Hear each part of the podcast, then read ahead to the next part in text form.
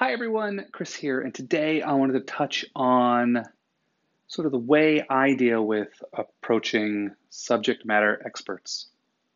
And because it can be kind of interesting for an instructional designer to deal with a subject matter expert because they're just people and people are unique and different.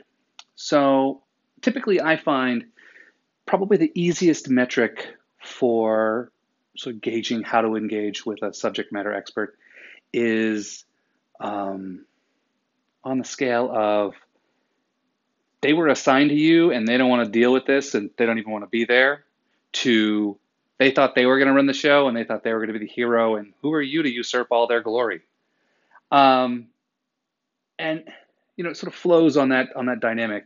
So on the one extreme for the subject matter expert who you know they're the expert they're in their thing they're going going going they don't want to be bothered with you, you're wasting their time.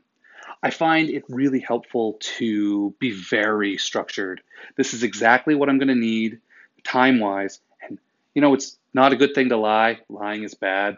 Um, lying is the devil. But sometimes embellishing can be helpful. And this, I find embellishing, like how long you think it's going to take, can help. And then, um, you know, so we need to sit down and like, you need to tell me if these learning objectives are right this should take about 45 minutes when really it's going to take 20. Um, and then you could put that in like, I don't don't worry about these times. We could get this done in half the usual time because you're so great. I have no problem doing that. Um, and then on the other extreme, you have the person who was told to make a class and you were assigned to them. And now they're like, who's this who's this person here gonna like take over and this was my baby. And so for that person, I find it helpful to um, channel your inner Obi Wan Kenobi.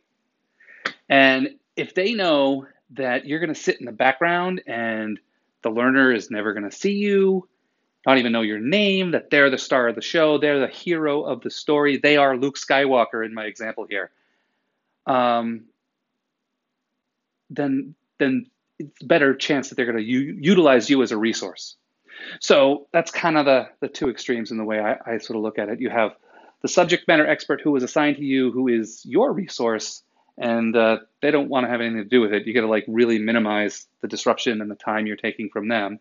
And then you have the subject matter expert who wants to be the hero of the story, and so um, you're not the sidekick. You're the mentor who's going to teach them how to be the best hero they can be.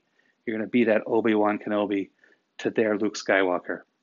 And so that's kind of the way I approach it. And, you know, everyone's different and every situation is different, but it does help when um, you make the other person feel valuable.